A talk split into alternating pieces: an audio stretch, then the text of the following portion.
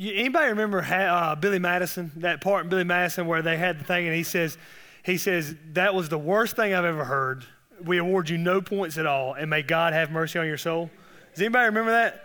I feel like that's what should be said after watching that video our staff really has got to do the, the dad jokes a little better. Um, and I'm glad that I was on vacation this past week, so I wasn't subjected to any of that. Good morning. My name is Dallas. Uh, I am the teaching pastor at our Harrison Bridge campus, uh, and I get the, the privilege of leading uh, our discipleship uh, groups and, and things like that. The church, if I hadn't met you yet, I'm glad to be able to meet you guys this morning.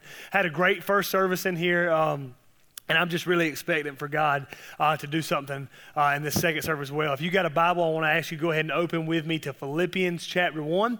Philippians chapter 1 is where we're going to be at. Uh, while you're doing that, let me go ahead and say Happy Father's Day to all the dads in the rooms.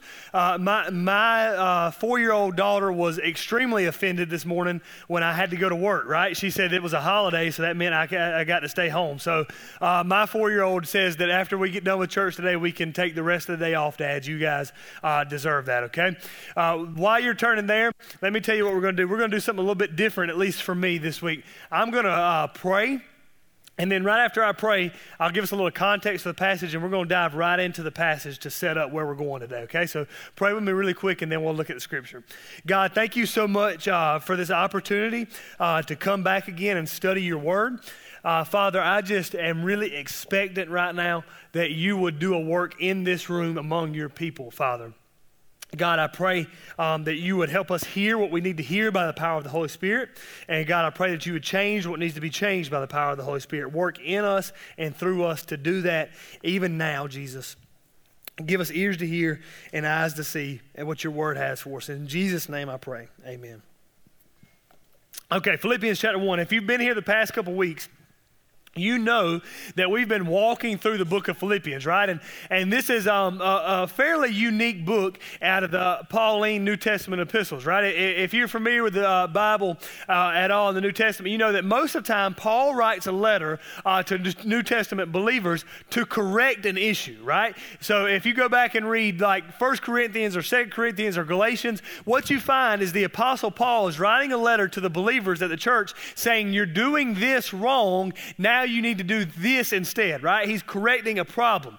Well, that's not really the case when we come to Philippians. In Philippians, Paul is not writing to correct, Paul is writing what is a personal letter to what is his favorite church. So this letter almost reads instead of like, uh, instead of a correction, it almost reads like a memoir or a letter to a friend, right? Paul is writing uh, to a close friend. As a matter of fact, Philippians chapter 4, verse 1, Paul calls this church his crown and joy, right? This is his favorite church out of all of his churches that he's planted. So this church is a really, uh, really big deal to Paul. And it's in Philippians chapter 1, starting in verse 19, Paul's writing uh, to his friends, letting them know how he's doing. Remember, if, if you were here last week, we talked about the fact that Paul's in prison, right? So he's letting them know how he's doing, and he's, uh, he's telling them uh, what his mindset is as he sits in prison and whether as he as in his mind he awaits probably the death penalty. And he, we pick up in Rome and Philippians chapter 1 starting in verse 19 he gives us a, a little glimpse into his mindset. Notice what he says Philippians 1, verse 19, this is what Paul says For I know that through your prayers and the help of the Spirit of Jesus Christ, that this, his imprisonment, will turn out for my deliverance, as it is my eager expectation and hope that I will not at all be ashamed, but that with full courage, now as always, Christ will be honored in my body, whether by life or by death. So, what's he saying? He's saying, I'm in prison, and one thing that I'm confident of is that no matter what happens, my only goal is that Jesus will be honored, whether I live or whether I die. And this causes him to say, verse 21, one of the most popular verses in Scripture, look what it says For to me, to live is Christ, to die is gain. For me, to live is Christ, to die is gain. Verse 22 If I am to live in the flesh, that means fruitful labor for me, yet which I shall choose, I cannot tell, for I am hard pressed between the two. Listen to this. My desire is to depart and be with Christ for that is far better. Now let's stop right here and, and talk. We're, we're to, I'm to keep reading in just a second. But Paul is writing to the Philippians saying, I don't know whether I'm going to live or whether I'm to die, but I hope that I'm going to die because I'm ready to go and be with Jesus because that's better, right? Now, can we just acknowledge before we move on how bold of a statement that is? He's like, man, I, I'm ready to die. I'm ready to go on and be with Jesus. Like, it, it, most of us would say, like, listen, I love Jesus. I want to be with Jesus, but I'm not ready to go today, right? Everybody, the old saying goes, I'm ready to go to heaven, just don't want to go today, right? That, that's what most of us would be like, yeah, that's me. Not Paul. Paul's like, if the bus is on the way, let me catch it, right? I'm ready to go be with Jesus. So we need to see this is a radical statement. This is a strong statement, okay? Verse 24. But to remain with you, to remain in the flesh is more necessary on your account. Convinced of this, I know that I will remain and continue with you for all, for your progress and joy in the faith, so that in me you may have ample cause to glory in Christ Jesus because of my coming to you again. What's he saying? You guys still need me. In other words, Jesus still has work for me to do here, so I know that I'm going to remain. Verse 27, he gives them some instruction. Only let your manner of life be worthy of the gospel gospel of Christ, so that whether I come and see you or am absent, I may hear that you are standing firm in one spirit with one mind, striving side by side for the faith of the gospel, and not frightened in anything by your opponents. This is a clear sign to them of their destruction, but of your salvation, and that from God. For it has been granted to you for that you that for the sake of Christ you should not only believe in him, but what? Also suffer for his sake. Now, we're not going to have time to come back to this particular verse, so I don't want to run away from it now. I want you to notice what the Bible just said. The Bible says that if we are Christians, we will suffer as Christ suffered. Now, that's a big statement because it's a far cry from what we've pretty much accepted in the 21st century church, which is that if you come to Jesus, your life will be better. All right? Your life will be better in the fact that you will have Jesus, but it will not be better in the sense that you're going to be excluded from all suffering, right? Jesus does not come offering health, wealth, and happiness. Jesus comes offering Jesus. He says, if you, he says, it has been granted to you that you, for the sake of Christ, should not only believe in him, but also suffer. Verse 30, engaged in the same conflict that, I, that you saw I had, and now hear that I still have. So, what's going on here? Paul's writing this, uh, this letter, this part of the letter from prison. And he's describing to the Philippians, right? I told you this is an intensely personal section of Scripture. He's describing in his own terms what it means to be a Christian. So, this section here is a, descript, a, a section of Scripture describing what it means to be a Christian. Now, I want to tell you why this is so important is so important for our, uh, especially 21st century mind, because we live in a world that by and large has simplified what it means to be a Christian to the point that we lost a lot of the context of what Paul's saying actually means to be a Christian. Does that make sense? Uh, now, simplifying things is not a problem, right? Simplicity, it, it, it, it, makes it easy to convey. The problem is that when we simplify something, we oftentimes leave out other things that it entails, right? So, what, what I mean by that is if I were to come to you, especially, you know, modern Christians, we might say something like this. We've all said it, it's not a bad thing. But if I were to come to you and say, well, what does it mean to be a Christian? You might say, to be a Christian means to have a relationship with Jesus Christ, right? We've all said something to that fact, and that is a absolutely right answer. There's nothing wrong with that answer, except for that it's so simple that it leaves out a lot of what Paul is trying to say it means to be a Christian, right? We might even say things, well, I'm not a religious person, I have a relationship. And now, while that conveys an aspect of truth, it does not convey all that Paul is saying it means to be a Christian. Let me give you an example. My wife was in here earlier. Her name's Jenna, and my little four-year-old uh, girl named Danny was in here. And if I came, if you came to me and said, "What does it mean to be married to your wife?" I could say it means that I have a relationship with her, right? Now, that is part of what it means to be married to my wife. But if I am to have a happy marriage, that better not be all of what it means to be married to my wife, right? Because what am I leaving out there? Well, part of that relationship, she's just not a relationship I have, right? This out there, and it's, she's okay, I guess. She's nice, right? No, it's not just that I have a relationship with her. It's that I have a relationship where she is the only woman for me, right? That makes sense. I'm leaving something out if I say I just have a relationship with her. Same thing goes for my little girl, right? If you say, well, what does it mean to be a father? And I say, what well, means that I have a relationship with my little girl? Well, that's leaving out a lot of what it means that I provide for her, that I take care of her, that I see uh, that she is raised and is growing up in a way that honors God, right? I can say what it means to have a relationship, but I'm leaving out other things. You see, this is what Paul is doing here. Paul is, in this one section of Scripture, is laying out for us what it means to be a, script, a Christian, and he's challenging us not to leave anything out right? He, he's going to flesh out this question what does it mean to be a Christian? So, what I want us to do in the next 20 or so minutes is just answer this question. At least right here, what is Paul saying it means to be a Christian? What does it mean to be a Christian? And really, he answers this question in one sentence Philippians chapter 1, verse 21. Read it with me again. I'll make sure it's on the screen. Philippians 1 21 says this For to me to live is Christ, and to die is gain. That's Paul's answer. For me, to live as Christ, to die as gain. So he answers this question what does it mean to be a Christian in one sentence? And it really has two parts to it. I want us to break it down. The first thing we see here what does it mean to be a Christian? First thing we see is life is Christ. He says, For me, to live is Christ. Now, when it, Paul says, What does it mean to be a Christian? He gives us a one word answer Christ.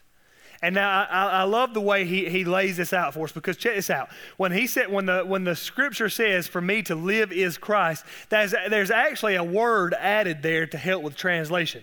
The actual way this text reads, if you could read New Testament Greek, it actually says this: "For me, life, Christ." He, he, he's giving a, an exhaustive list almost of what it means in Paul's mind for him to be a Christian. In Paul's mind, the Christian life is summed up with one word Christ. Now, this isn't an oversimplification. This is meant to be an exhaustive list. What Paul is saying is that if I am going to live, if I'm going to have breath in my lungs, if I am going to continue to wake up each day, here's what my life is going to be about it's going to be about Jesus.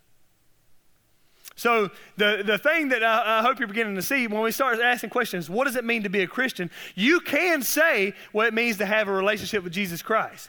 But according to Paul here, it's not just that you have a relationship with Jesus Christ, it's that everything in your life is about Jesus Christ. He says, What is life? Life is Christ. He says it's another way in Galatians chapter 2, verse 20. He says it this way there. He says, I have been crucified with Christ. It is no longer I who live, but Christ who lives in me.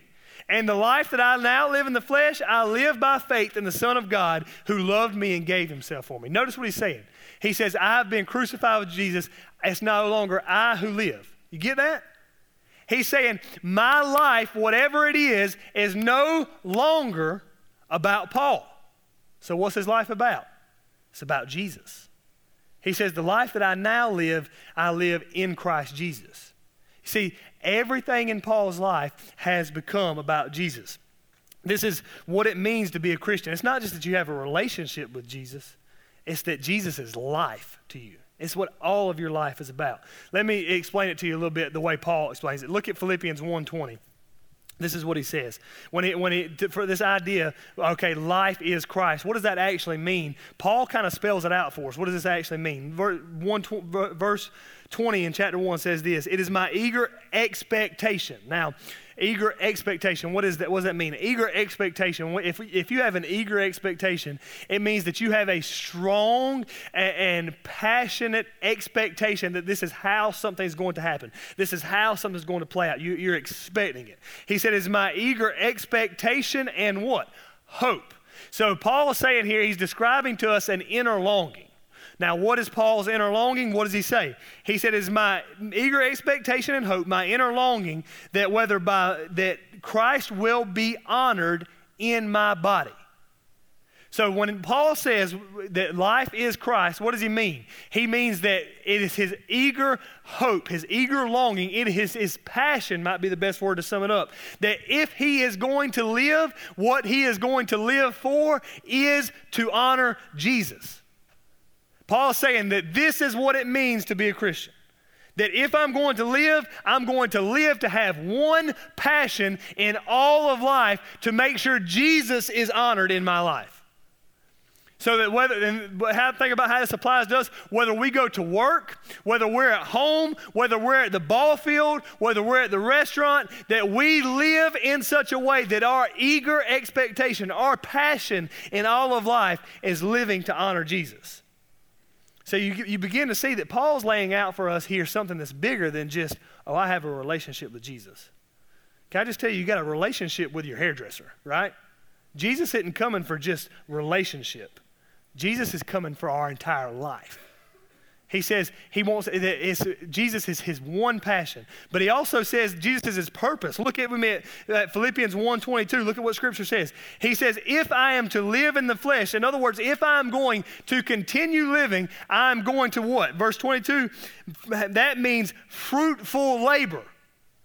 In other words, if I am going to live, what I'm going to do is work for Jesus.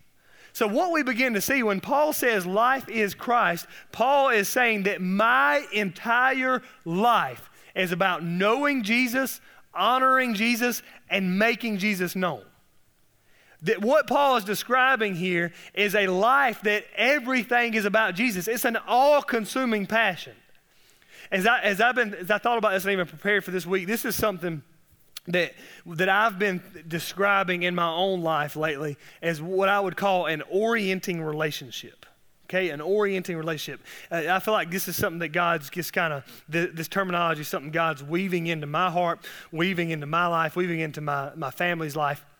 This terminology of an orienting relationship. This is what Paul's describing here. Now, what is an orienting relationship? Let me ask you, let me explain it to you this way.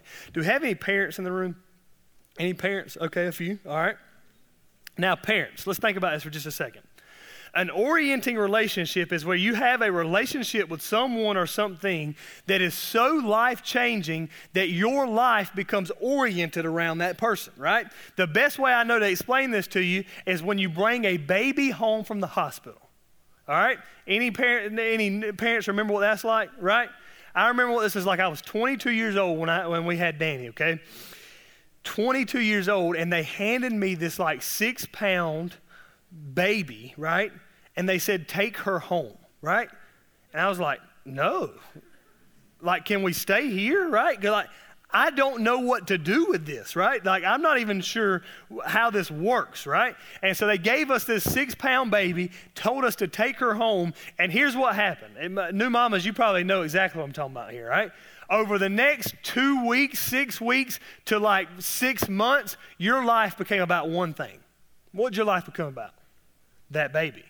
Changing diapers, fixing bottles, figuring out why they're crying, changing more diapers, right? Your life became about fit this, this child that was in front of you. What happened?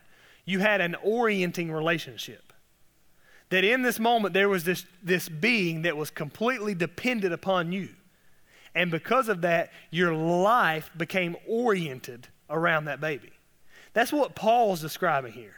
Except in this case, we're not, or God's not dependent on us, we're dependent on Him.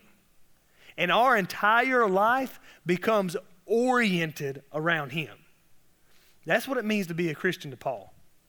Paul has none of this. Well, to have a relationship with Jesus means you come down here, say a prayer, go on about your life, and you have a relationship, right? No, what Paul is saying that life is all about Jesus. Paul says, for me, life, Christ. So let me ask you this. Do you have this kind of relationship with Jesus where all of your life is oriented around him? Because this is what it means. This is what it means. But he doesn't just stop here. He actually he actually said, goes on and further explains this a little bit by another statement. He says, For to me, to live is Christ, and to die is gain. So, the second thing we, way we can answer this what does it mean to be a Christian? That we can say this death is gain.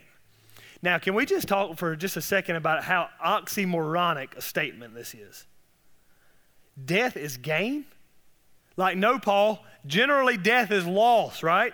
Like that's how that's how this thing works. But de- we need to go ahead and lay this out. Death can only be gained when life is Christ. Okay? Try, try it with me here, okay? Paul does not say life is marriage.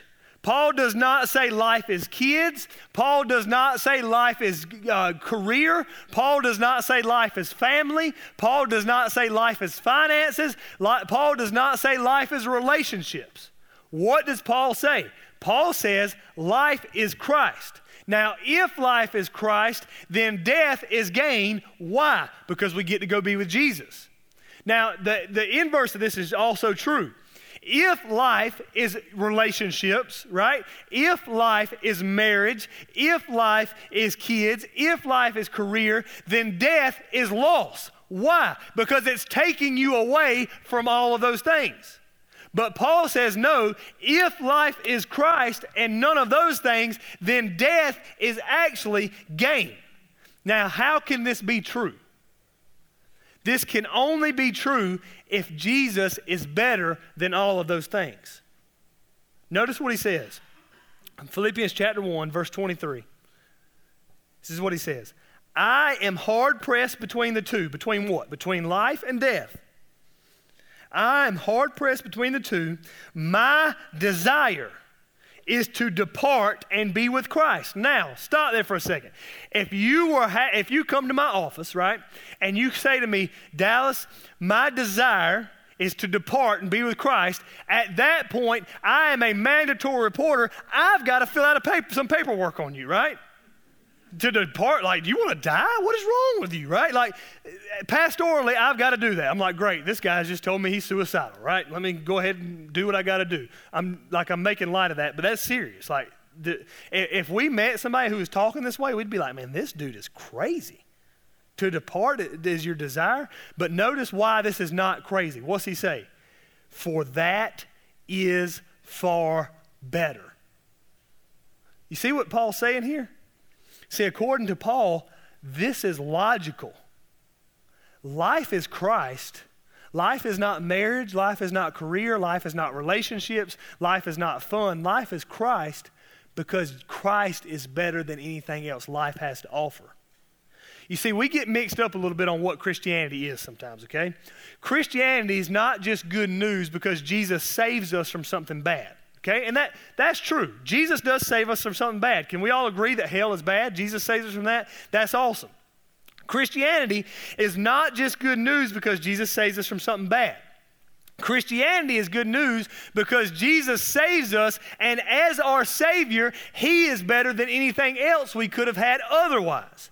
You see, what Paul is saying to us here is that Jesus is better than anything else life could possibly offer. So when Paul says, what, what does it mean to have a relationship with Jesus Christ? What Paul actually says is, oh, no, I just don't have a relationship. What Paul's saying is that uh, to have a relationship with Jesus Christ is to have a relationship where you believe that Jesus is better than anything else this world can offer you. That's why he's everything to you. So the question becomes, do we have that kind of relationship? Jesus is better, Paul says. Now, as we think about this, can I just tell you, for me, that's hard. Like, and it, it, like, listen, if you're honest with yourself, you should be saying the same thing. Because when I hear Jesus is better, my immediate response is like, better than what? Right? Eh, better than better than everything that's what that's the route you're going to go here paul jesus is better than everything and now listen if paul was saying this and he was 87, I could get it, right?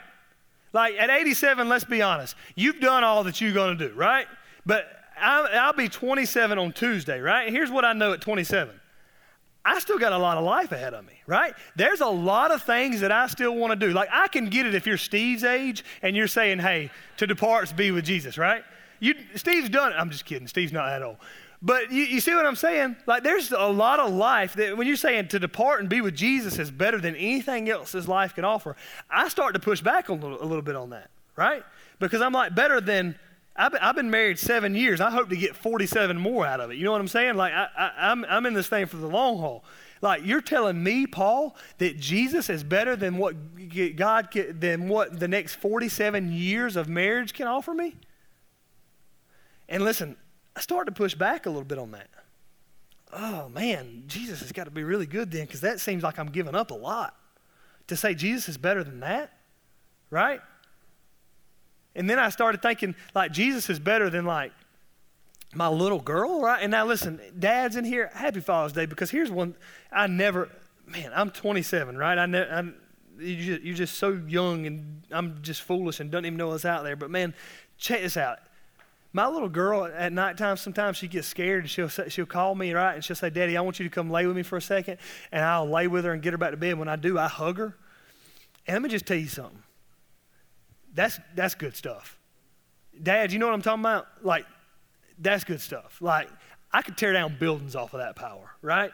There, there's just not a whole lot better. And Paul, what Paul's saying here is that to depart and be with Jesus is better than getting to walk my little girl down the aisle one day. And man, just start to push back a little bit on this. And but here's the deal: as I thought about this, as I as I thought, like Jesus, are you really that good? Here's what I realized. And my wife was in here in the first service. I said the same thing with her in here. Here's what I realized: that this absolutely has to be true. Because here's the deal I've been married for seven years. My wife's the best thing that ever happened to me. You know what my wife hadn't done in seven years? Satisfied my soul. You don't know why? She just wasn't made to.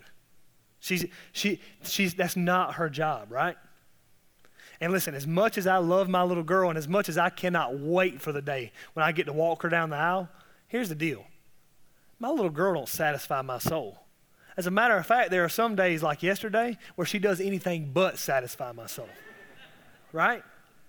And here's, here's, here's what, I, what, what I started to realize that human experience is teaching us that this is true. That as good as everything this world may have to offer us is, right?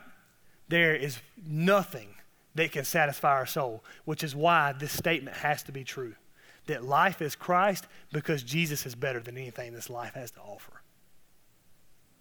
And Jesus would actually put it this way Matthew 13, verse 40, 44, Jesus would actually say it this way.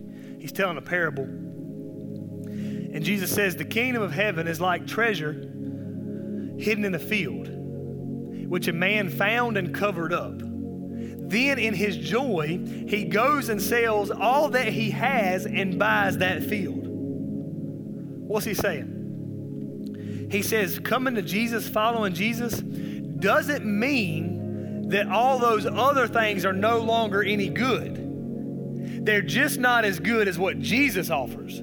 So, what it means to be a Christian is that we leave behind what is good to have what is best right? And we have all this good stuff in our life and we hold it loosely because we understand that as good as any of this stuff is, Jesus is better.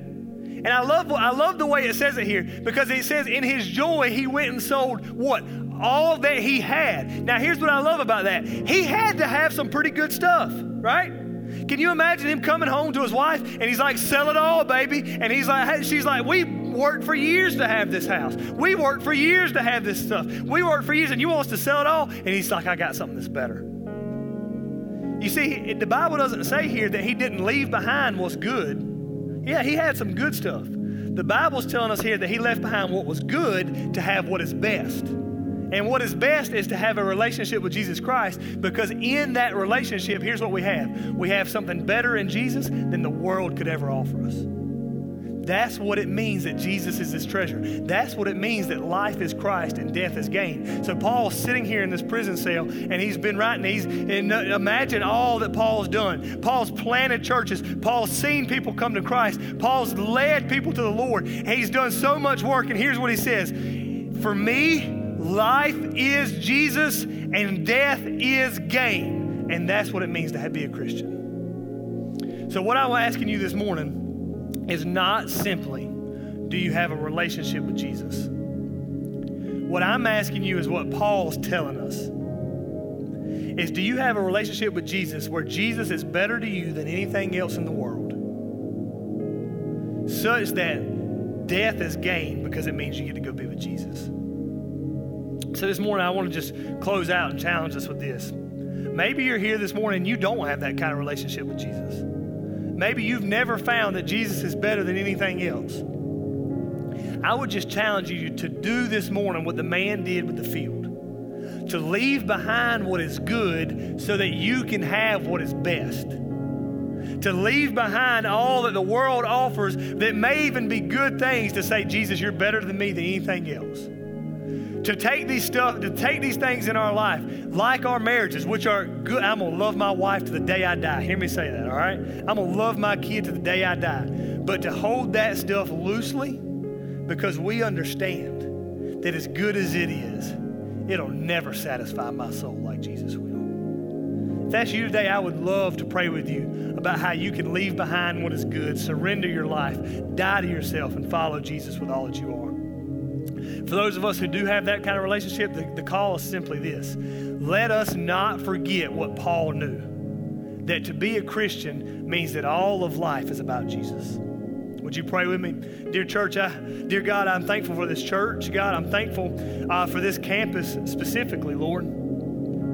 I'm thankful for what you've done in this campus over the past three years, dear Lord God. When I came, when I came to Upstate Church Harrison Bridge, dear God, Upstate Church Five didn't even exist yet, God. And Lord, I'm just thankful for the work that you've done, even in the past three years, to reach this community for Jesus.